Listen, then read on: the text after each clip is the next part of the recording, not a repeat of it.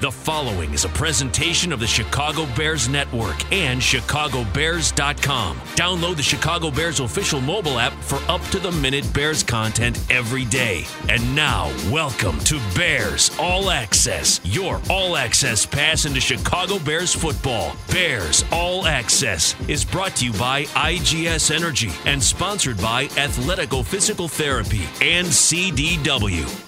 All right, welcome to September, everybody. 10 days from the season opener at Soldier Field against the San Francisco 49ers. A noon kickoff and a pleasant good evening to everyone. Back with you here on Bears All Access on Chicago Sports Radio 670 The Score. I'm up at Halas Hall. We're brought to you by IGS Energy. My broadcast partner from News Radio 105.9, Chicago Bear great Tom Thayer, nestled away there in Joliet. Good to be back and good to be talking opener, Tom, because I'll tell you, when you're in the thick of training camp, it seems like it's going to last forever, and, you know, you're going through the preseason. That wrap-up against Cleveland, still ways away, still got another week. But now the vision is there. You can see it. The roster's been put together for at least the time being. Keep adding pieces. And now we're ready to go, Tommy. You know, Jeff, I sat there and I sit in front of the flip card and you study the names on the sheet in front of us for both the Cleveland Browns and the Chicago Bears. And you kind of get a pretty good line on it because we've been going to practice every day. Have you ever heard the term revolving door roster? Yeah. Because that's what we're in. And I remember my last year in the USFL, we had so many bodies coming in and out of practice on a daily basis. They actually came onto the field during stretching, cut a guy to bring another guy in.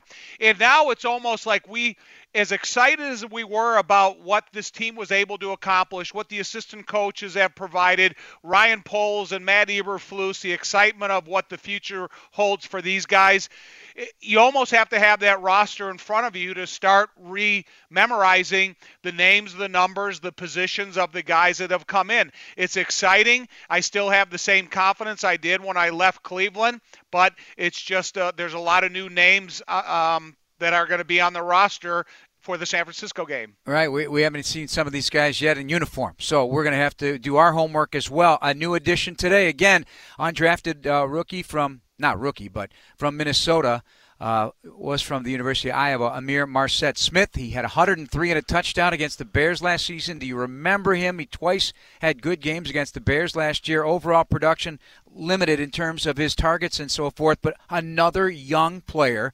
And if you look at the ages of the guys Ryan Poles brought in the claim market and the waiver market, they're all in that sweet spot.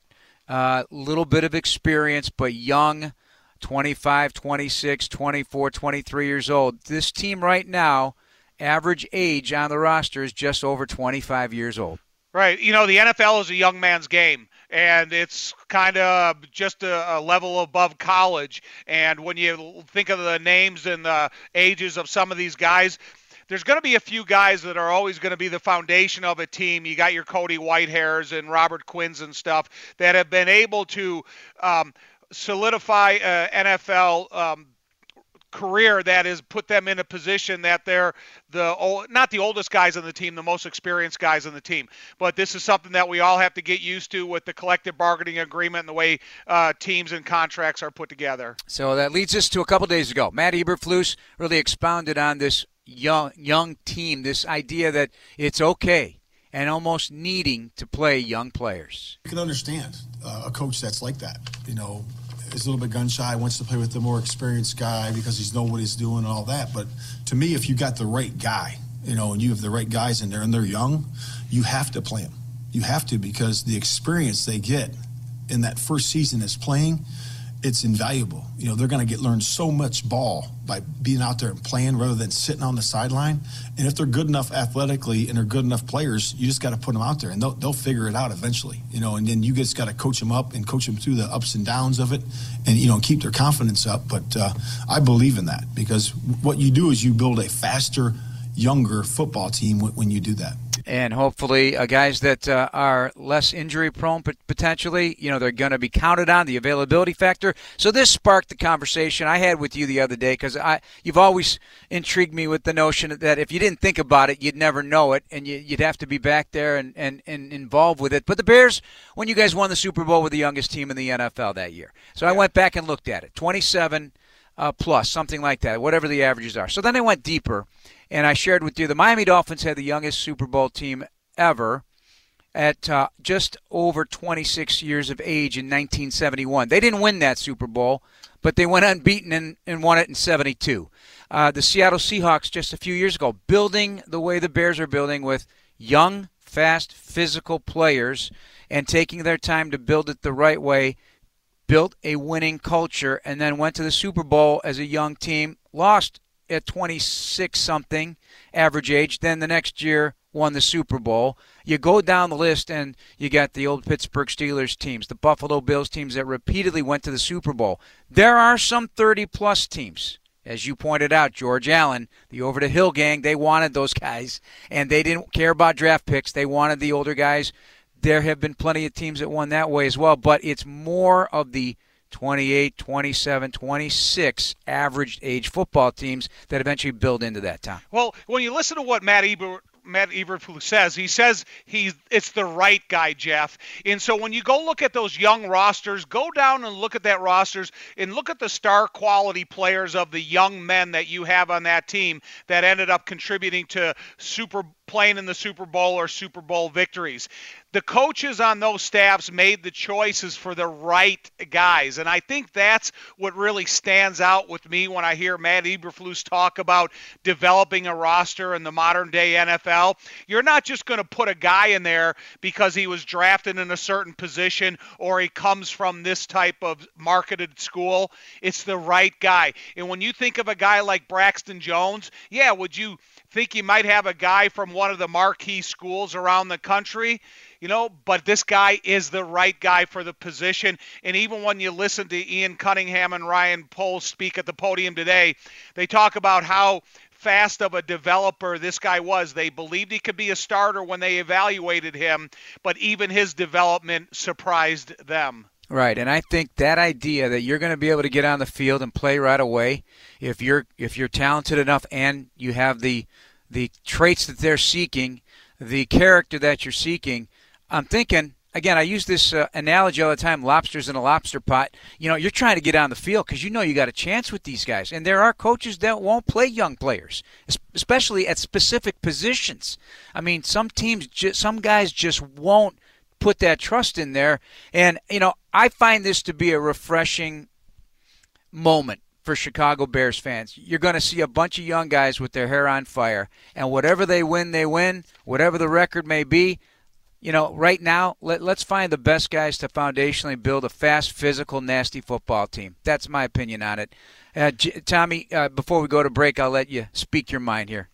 Well, no, Jeff, you know, I want guys that want to play football. I don't want a guy that's going to be drafted by a team that's content with sitting around a couple years, waiting till the veteran in front of them moves on. I want a guy that's just chomping at the bit to get in that uniform and to be on a game day, you know, a game day participant. So to me, I think that's the most important role that any of these guys could desire to have on a football team is to be a player immediately. All right, here's what's coming up on the show tonight. We do not have a player interview. We will be sitting down with Ryan Poles, or I did earlier today, up at Halas Hall after his news conference with the media, so we'll have some of that coming up in segment number 3. And our good pal, Jim Miller from SiriusXM NFL Radio, former Bears quarterback, will be joining us in just moments. We'll hear snippets as well from, of course, of the interviews that we had this week. A lot ahead. Bears getting ready for their regular season opener. Can't wait. The season itself starts on September 8 next week. Bears get a 3-day break after a short practice today. They'll be raring, ready to go. Bears coming up against the 49ers. This is Bears All Access with Tom Thayer, Jeff Joniak, Jim Miller ahead on Chicago Sports Radio 670 The Score.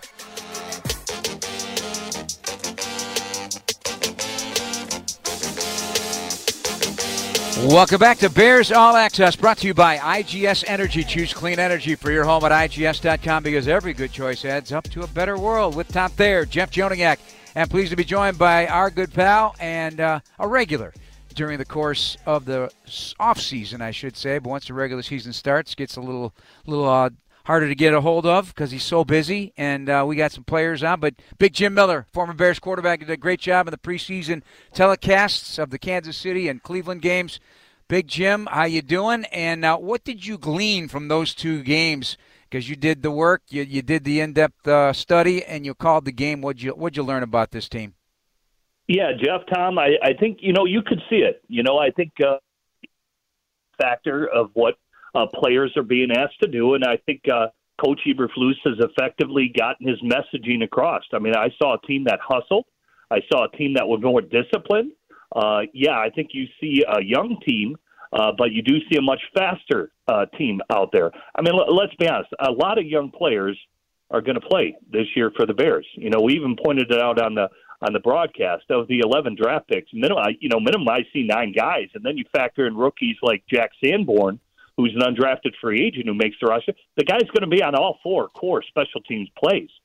Trenton Gill, we know Velus Jones Jr., he's going to play, and so the list goes on, and it is. It's about a youth movement. It's about the growth and development of players, and we'll see where it goes. But, yeah, I think the coach and the staff, they effectively have reached these players of what their standard is, because I saw a lot of hustle and a lot of discipline displayed by the Bears. Hey, Jim, I got 2 questions for you. The role of Luke Getsey, the play caller, being on the field for Justin Fields, and then how long does that relationship take to develop in terms of, the eye contact, the understanding what Justin does well, what Justin wants there to be called, and how Luke starts understanding his strengths of the specific game plan? Yeah, whether a guy's in the booth or on the field, I think the one benefit of the coach or the play caller being on the field is when you do go over the slides for the pictures on the sideline, and you say, hey, maybe Justin says, well, I saw this. I saw the backer back up. He was on the line of scrimmage, and then he backed off. That maybe sometimes you can't communicate to a coach, and they'll be able to look through those things together. And then Luke can say, hey, here's what I'm thinking then. This is what they're doing on first and second down. This is what I'm seeing on third down. We may go to more of this, or we may go to more bootleg game to take advantage of some of the things that they're showing us. And just really be right there for Justin Fields to walk them along, to walk them through, hey, this next series, we're probably going to focus more on this. Whether it's a certain run game, we're going to try and set up these plays in the play-action game and just really kind of talk him through what he expects to call. And so he'll be prepared as the game goes along, just being there down on the field and looking at the pictures with one another. Jim, you think when you look at last year's San Francisco game, is there anything that Justin or Luke can take from the way that they defensed Justin in that game? Or do you think it's not necessarily a new scheme, but a new formula of how they want to go about their business against this specific type of offense? Yeah, I mean, there could be certain things on passing downs where maybe they tried to do a mush rush against Justin Fields, just knowing he's got the escapability of the legs. But I honestly think the Bears are going to be far different, game planning wise, and how they attack San Francisco. I do expect the Bears to utilize more 12 personnel, meaning 2 tight ends. I think that's going to be imperative because you got a young left tackle and Braxton Jones. And quite frankly, I just think that's the Bears' sweet spot. I thought in that final preseason game against Cleveland, that was kind of their home, and that's why they performed so well. And Justin felt very good with the play-action stuff of it. Plus, you still don't know right now, what is the 3-wide package? Who does that entail? Is Pringle healthy? Is Velus Jones healthy? The 3-wide package has yet to really display itself for the Bears, and health is going to be a big part of it. But I think running the football in that 12 personnel package really was a nice place for the Bears to be in that final preseason game. Luke Getsey this week, the offensive coordinator, explaining this whole offensive plan remains a step-by-step process. When we got here in April, we had this very well-thought-out plan of how we wanted to go this process to look. And we're going to stay committed to that process. I don't think this isn't like an elevation to a moment. This is part of the process. This is the stepping stone of, our goal was to get better and to apply pressure to our team on our own, and the way that we installed it, the way that we implemented the offense, the way that we installed it, the way we came to training camp, the way that we performed in preseason. These are all the next steps. These are all steps to where we want to be. And so this next game, again, we're still pedal to the metal, and we're still challenging these guys every day, both mentally and physically, to play the play style that we want to play. And that play style is going to be just like it is for special teams and defense. Attack mode, mental focus, Jim, no penalties. You know, they did a nice job of the preseason. Those kind of penalties, pre-snap penalties, are aggravating to any coach. But I get the impression, and I don't know if you've talked to Getsey prior to him coming to the Bears, but just listening to him talk, I mean, it's a no-nonsense guy. And I think he likes to have fun on the field too, but he holds everybody accountable here. He wants what he wants, and he's got it all drawn up the way he wants it. And I like his tough edge. He's not ready to all throw bouquets to everybody either. He's just holding everybody accountable because there is a long way to go. They got to figure a lot of things out offensively. Well, yeah. I mean, you know, I heard you two talking about this team. And, you know, and Jeff, you brought up, obviously, Tom's World Championship team. And there's a big difference there. You know, the team that Tom played on, look at the guys alone that just defy the X's and O's. You know, right. You got Richard Dent, you got Singletary. I mean, we can get there's yeah.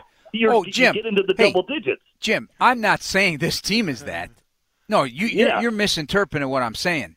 All I'm saying is it's a starting point to be this kind of team, what you're trying to build from the foundation, and maybe in a couple years some of these guys develop. Who knows what they're going to be able to add next year? Yeah. You know what I'm saying? I'm saying it's better to do this than have a bunch of guys that are not going to be here when they are competing for a Super Bowl. Yeah, because I do. I think this whole year is about, and we've been pretty consistent talking about this on Bears All Access. They're not done.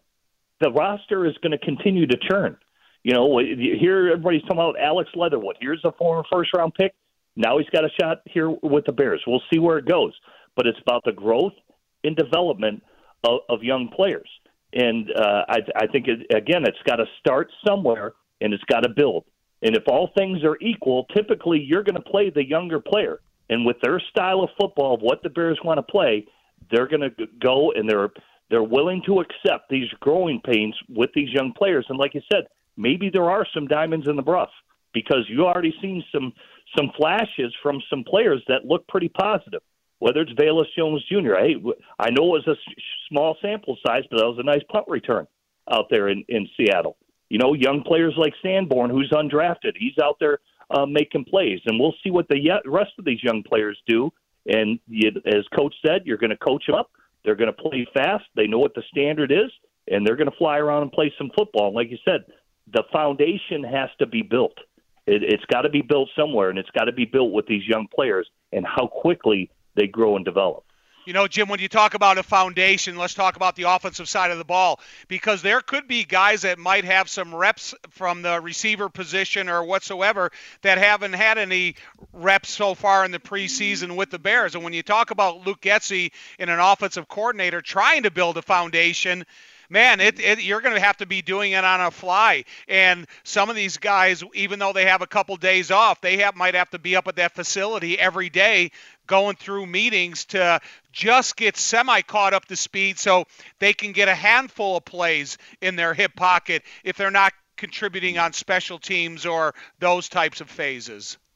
I totally agree because, again, I think it's pretty clear. There are no sacred cows. You know, other than Justin Fields and Jaylon Johnson and Quinn and probably Roquan, there's just a handful of guys that, again, if guys aren't in the building and taking the time to ensure that their spot on that roster is going to be there, because when their name and their number is called and they can't perform, there could be somebody else coming in there the following week that will take the extra time to get it done. I think it is that volatile of a roster where they're going to continue to churn it. And like you said, right now and that's why I say that about the three wides package, because the receiving position has been so banged up with Pringle, and Velus Jones hasn't been in there. It's still been undecided. So that's something that's going to develop and grow and really show itself as the season goes along. And you would like to think the younger player in Velus Jones Jr.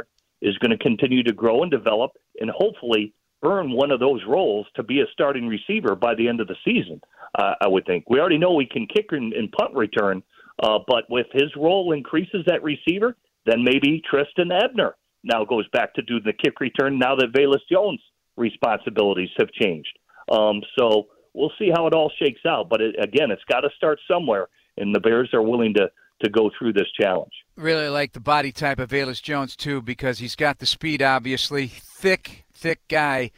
Just getting a chance to meet him for the first time. This is not some 190-pound skinny receiver running fast routes out there. He's got some meat on the bone to break tackles and hopefully be a slippery receiver with the ball in his hands. All right, we're going to take a break. Coming back, we're going to hear from Ryan Poles. Interview I did with him today up here at Halas Hall. We'll talk to the general manager. This is Bears All Access. It's brought to you by IGS Energy with Tom Thayer and Jim Miller. This is Jeff Joniak on Chicago Sports Radio 670 The Score. This segment of Bears All Access is brought to you by Athletico Physical Therapy. Visit athletico.com to request an appointment in clinic or virtually and start feeling better tomorrow. Earlier this afternoon up at Halas Hall after his news conference to the media, along with assistant GM Ian Cunningham, Bears general manager Ryan Poles sat down for a conversation about where things are headed. Just the ability to adapt and adjust. Things constantly change and move. You can have plans, but oftentimes that's not what's going to play out. So I think just always staying on our toes as a front office and being able to maneuver and adjust and continue to grow our roster. The other piece is, it's trusting the people around us. I have a great staff with Ian, Jeff King, Trey Koziel, and just leaning on each other to build this roster the best we can. Did you guys approach this almost like draft weekend? Yeah. Yep. That's something I learned back from my past.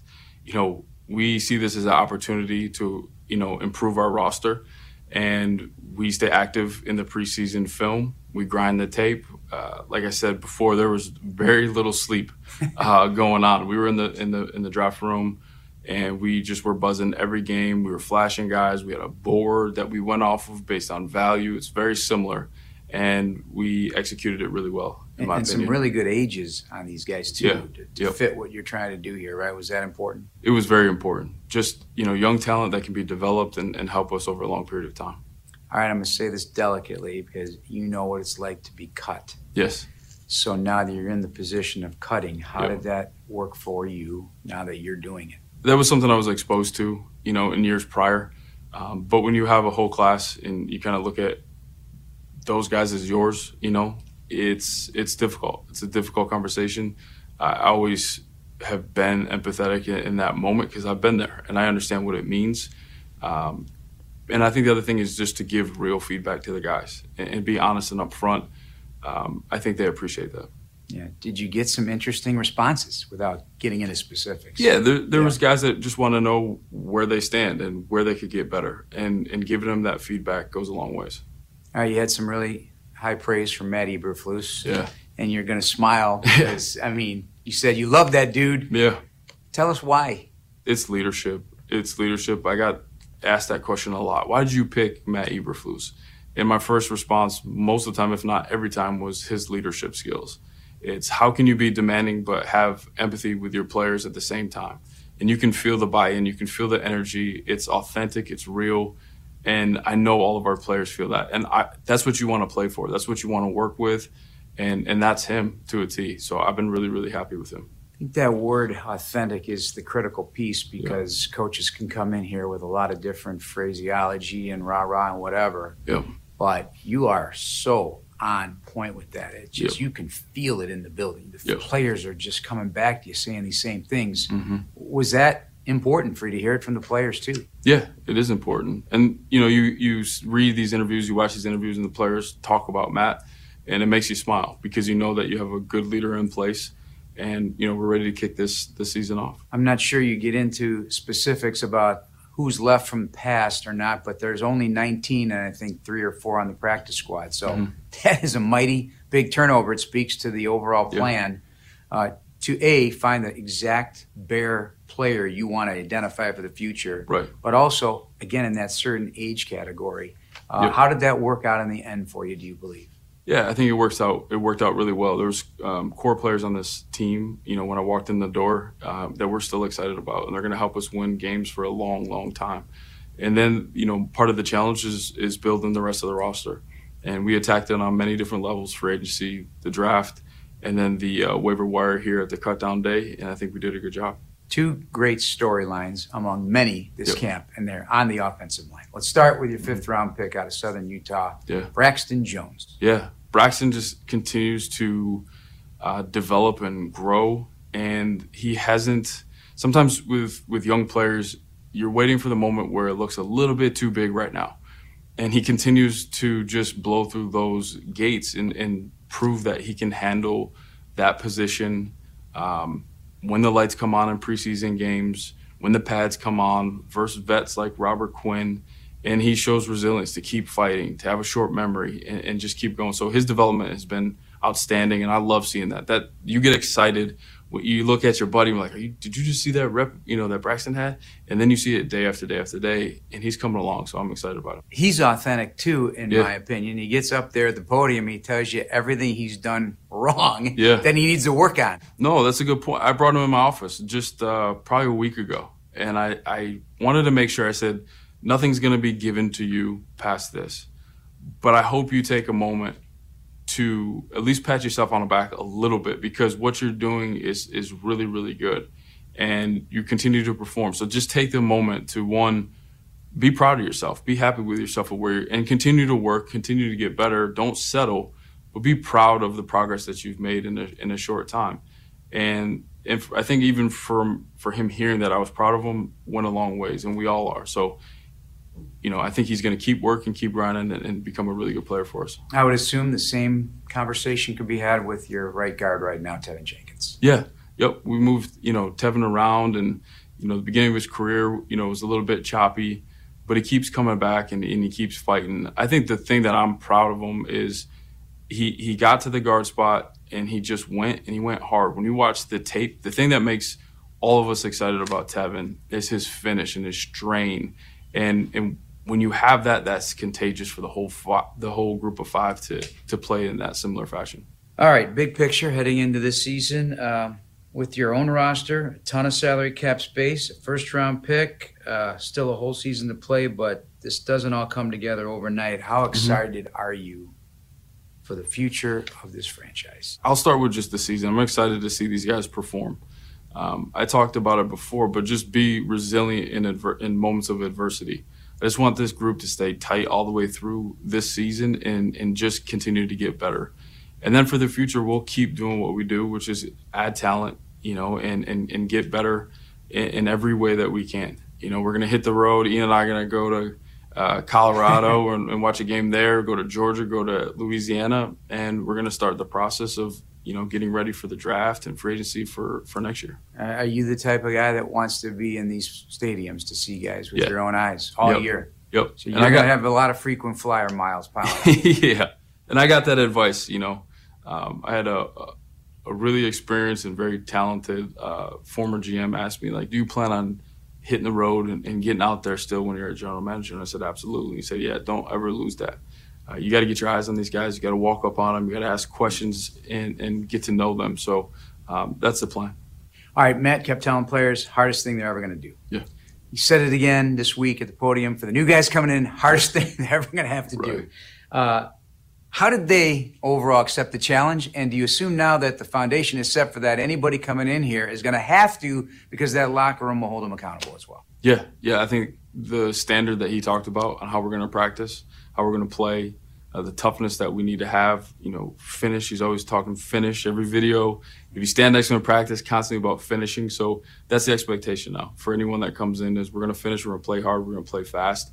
And, you know, I think the group has done a really good job, you know, adapting to that because it's not easy. And I think through that, and Matt's talked about this, there's a mental toughness that comes along with it. When you're tired, can you still perform? Can you still think? Can you make calls and communicate? So that has affected our culture for sure. You'd always like it to be the case, but all 11 rookies are still here. Doug Kramer, unfortunately, on injured reserve, and then some undrafted guys as well. Yeah.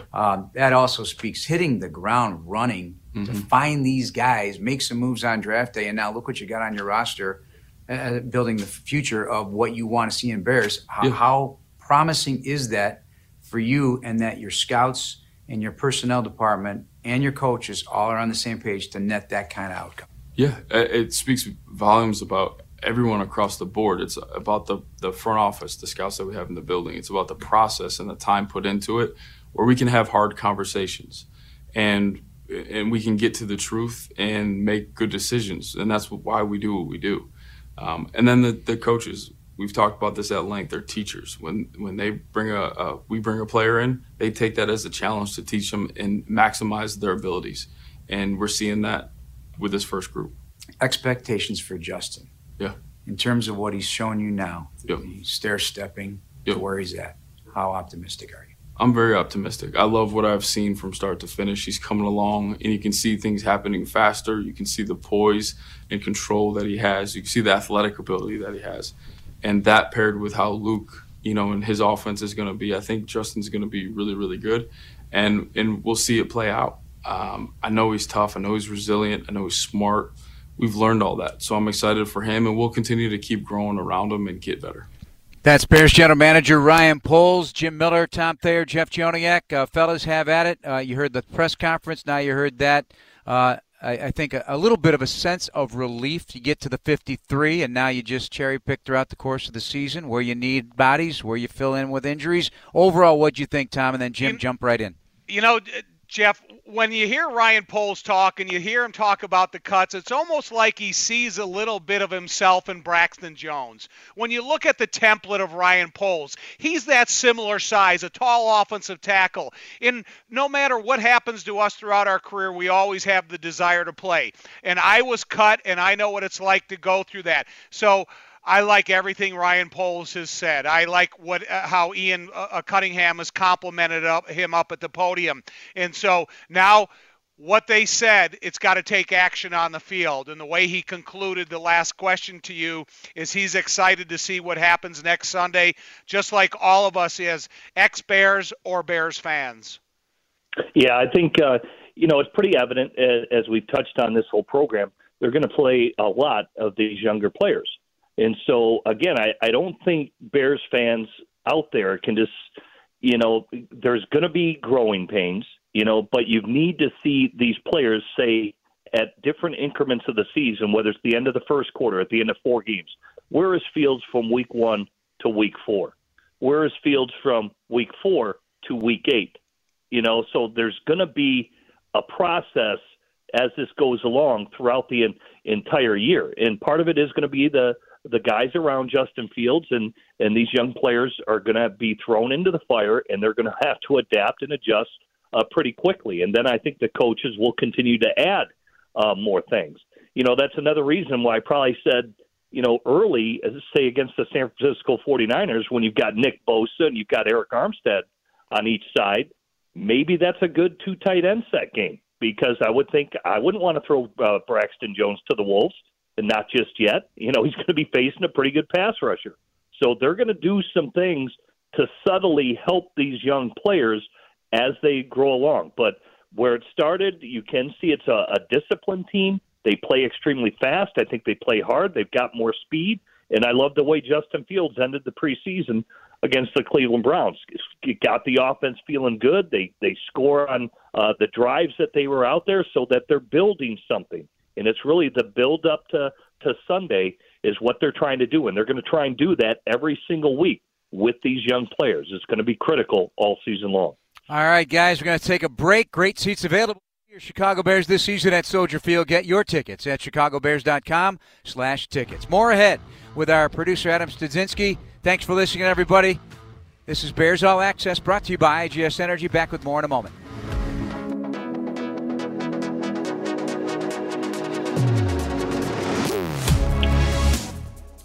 This segment of Bears All Access is brought to you by CDW, people who get it. Jeff Joniak along with Tom Thayer, Jim Miller from SiriusXM NFL Radio, moving the chains. Hey, let's go by positions here, fellas. Let's take a look at some things. Jim, let's start with you. We could talk all day long, obviously, about Justin Fields. We've been talking position by position over the course of this entire offseason, but now we know pretty much what we got. So let's talk offense, and I want to begin with the tight end position, because I personally think that Cole Kmet's ready for a big one. Now, he's got to block, too. There's got to be this blocking component. In fact, everybody, Jim's got to block on this team. I'm going in that direction. Let's break down the tight end position. I'm going to give time to the offensive line, but let's go tight end, running back here. Jim, take it away. Yeah, I'll tell you what. They picked up a big-time blocking tight end, that Trayvon Wesco from the New York Jets. That guy is essentially a sixth tackle is what he is. And so that's kind of what he was at West Virginia, and I think it'll definitely help. And it just tells you the Bears are going to stay in that sweet spot of running the football. Okay, Cole Kmet is I think, can do it in all three phases. In line, they can split him out. He can do certain things. I expect his impact for the Bears to make another big jump. You know, he got up to 60 receptions last year. He needs to be a red zone threat, and I believe he will be factored in with how, like the Green Bay Packers, use Robert Tonyan. I think Cole Kmet is more than capable to fill in that type of effort at the tight end spot. And then I think Griffin. I think Griffin's a solid guy. He's a 9-year pro, similar to how he was utilized with the Jets. I think the Bears are set there, and they've got tight ends that can help out young tackles. I think the Bears are going to run a lot more 12 and 13 personnel than anybody realizes, because Green Bay did it a season ago, and I think Luke Getsey has the same plan in store for the Chicago Bears. You know, for me, when I look at the offensive line, obviously you have to go with the guys that have gelled the most throughout this process of training camp. And when you have Braxton and you have Cody, you have Sam at center, Tevin at right guard, and Larry Borum at right tackle, you have that group that has enough reps that you get an indication of how well that they can play and kind of mature together. The key ingredient here to me is where is Lucas Patrick? If he's the type of guy that can come in and contribute as an interior while his thumb is still healing up. He might be the type of guy that could be active during the beginning of the regular season and be a legitimate backup at all three positions on the interior. Or if his thumb's not healed up enough, he could be a legitimate backup at both right guard and left guard. So Lucas Patrick is an interesting cog in the whole game day roster. And then you're going to have to figure out who is the best fit to be the backup tackle right now. Is it Riley Reef? Is he going to come along where he can back up both tackles? But I think when you have the five guys that have the most reps together, Chris Morgan, the offensive line coach, who I think has done a fantastic job, has got a good line right now put together. All right, now, Darnell Mooney, as we look at the receiver position this week, you know, in that preseason finale, Jim and Tom, 14 different players caught the football. And that was impressive, and that Fields wants the whole offense to touch the ball. That means you have to cover everybody. You can't eye on anybody. I mean, somebody's maybe having a good game the week before, and you feel like you got to eye on that guy, and then there's another guy that shows. So got to make sure you have eyes on everybody, especially around the league. Everybody's like, we don't have anybody. We don't have anybody for Justin to throw to or whatnot. But then you're just going to have to pick somebody. Pick somebody to, you know, close out, and then somebody else is going to go off. And so it's your choice who you want to defend. So if you choose to cover that guy, if this guy destroys you, then you got to go back and deal with that. So like I said before, we have a lot of elite players, not a lot of known name guys, but there's always guys that don't have names when they first came to the league or when they're trying to progress and grow. So and they make a name for themselves. So we got a lot of guys that, you know, can play very, very well, and they're going to make names for themselves as well, including me. And he's got the confidence. I like that confidence. Another guy I like, and I can't wait to see what else can be done here in terms of getting him involved and having a second crack at an opportunity, Jim, is Dante Pettis. And even as a punt returner, smooth with the hands, he is – had that baseball background that's helped him considerably in that regard. But, again, I'm not ruling anybody out here. And, again, Ryan talked about this today because he was asked about, you know, the perspective from the national folks and even here in town that did he do enough to help Justin Fields surround him? And that is a fair question, but he also wasn't going to just blow it out to sacrifice the overall future of this football team. And I think that there's plenty of guys there that they're going to be able to mold into players. Well, there's guys that have played, right? Byron Pringle is considered an ascending player with what he's done in Kansas City. Darnell Mooney, I think we all would consider him an ascending player with what he's done the first couple years. Dante Pettis was a good player when San Francisco had him. His issue has been injury. It's not his lack of ability. you know, his injury, not only with San Francisco, but last year with the Giants, he got hurt. Velus Jones, we'll see where it goes. Equanimus St. Brown, he kind of fell out of favor for Green Bay. But his asset is knowing the offense and how he could help the room out overall. That was his greatest asset here this offseason. This is no different than when I started with Marty Booker and the young players, David Terrell, and the guys that we had there, and even Marcus Robinson. All right? I didn't care about, the play calls or anything like that. Though the defense will decide whether guys get open. I used to go down before we went to snack or anything like that, and I would always open up the wide receiver door, and I just say to the guys, and it became a running joke, if you get open, you get the rock. I don't want to hear anybody crying at me about, I was open on that play, because coverage is going to dictate where I go with the football. And I'm going to read the coverage correctly to get it to the right guy every single time. And the more they saw that unfold, the more they knew they were always alive. They were always alive on every route. And depending on the coverage, they knew as soon as they came out of their stance, that ball's coming my way, because Jim's going to get it to where the ball needs to go. Now it's my job to get open. So no player is ever dead on any single play. So Des White, Marty understood it. Marcus Robinson understood it. Bobby Ingram understood it. And all those guys got open. When it was their time against that coverage, they got open, and that ball was headed their way every single time. I like it, Jim. I like it. All right, we're going to talk defense. You willing to stick around for one more, or you got to go? Yeah, no, I'm sticking around, man. All right. I'm an all-day sucker. I'm like Adrian Peterson, Jeff, myself. We'll talk defense in our final segment as we get you set for the opener. Bears All Access brought to you by IGS Energy on Chicago Sports Radio 670 The Score. Calling all Bears fans, get the ultimate VIP fan package with Chicago Bears VIP. Secure a game ticket and appearance from Bears legends and more by visiting chicagobearsvip.com. Two guys that are in that category. Tom Thayer, Jim Miller with me, former offensive lineman and quarterback. We're going to break down the Bears defense here before we let you guys go for the night and get you set for a long weekend. Hopefully you have good plans, Jim. You're not going to be tied up just working all the time. Got to have some fun here. Got to get ready because it's a grind. Yes. Labor Day weekend, brother. After this weekend, that's when it really starts, right? Absolutely. So, yeah, I'll take some R&R. All right, absolutely. He's got 11 kids. He's got no time. Hey, listen, I don't know if Tom cares. Am I allowed to say what happened over the weekend? Sure. Okay, so Tom complained of a stomach ache, and I was calling him soft. I said, come on, knock it off already. Okay, maybe he ate too many pistachios or something. I don't know. But I continue. I call him Sunday night. Hey, how you feeling? He goes, I'm in the hospital. So he had his appendix out. His appendix was on the verge of blowing up.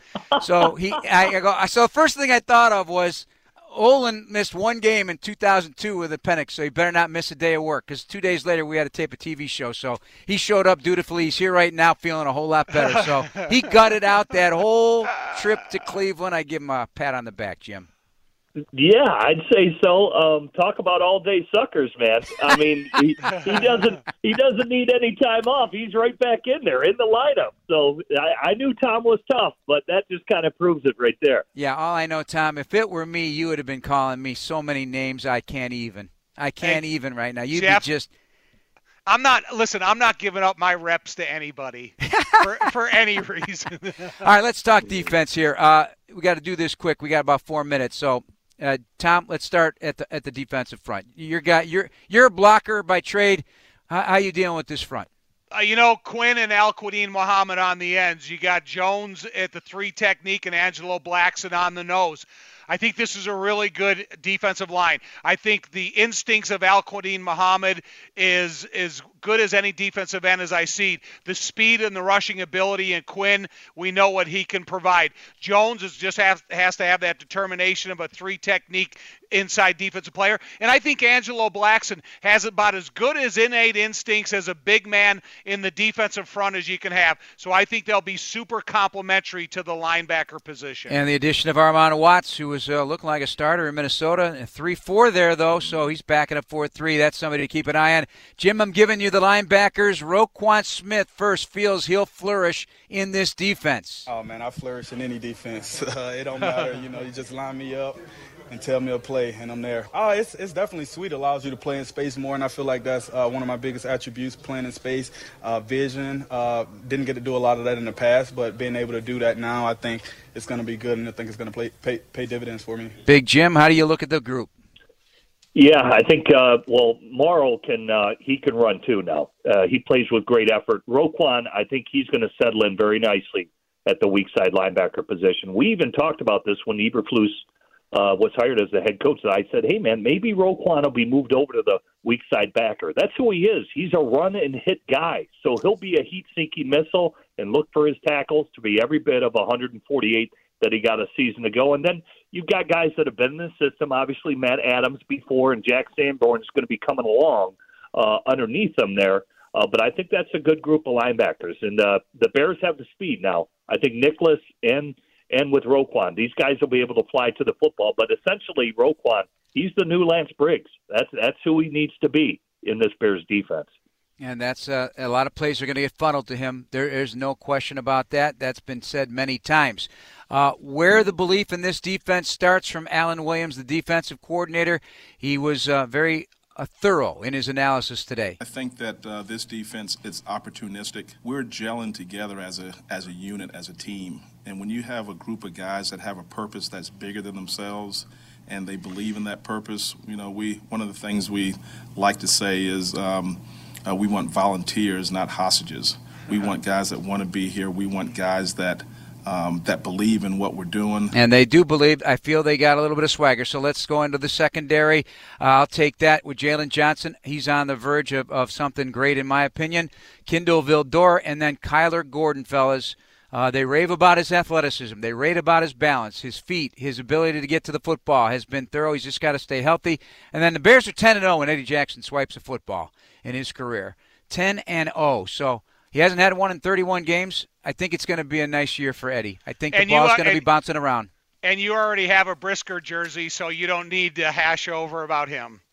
I have a Brisker jersey? Yes. You've been on – from the moment they drafted him, you've been on Jaquan Brisker, and I see you in that jersey, and I know you'll wear it proudly on the 11th. He's being facetious. I definitely have not purchased that jersey, but I get it. You know I love safeties, and what else do I love? I love the corner blitz, as we know.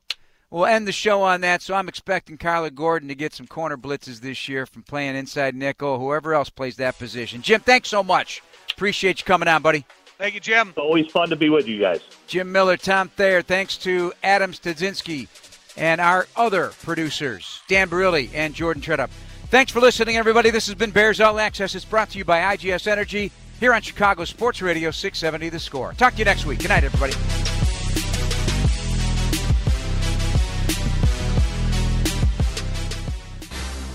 Thanks for listening to this Chicago Bears Network presentation of Bears All Access. Podcasts are available on chicagobears.com and on iTunes, or download the official Bears mobile app.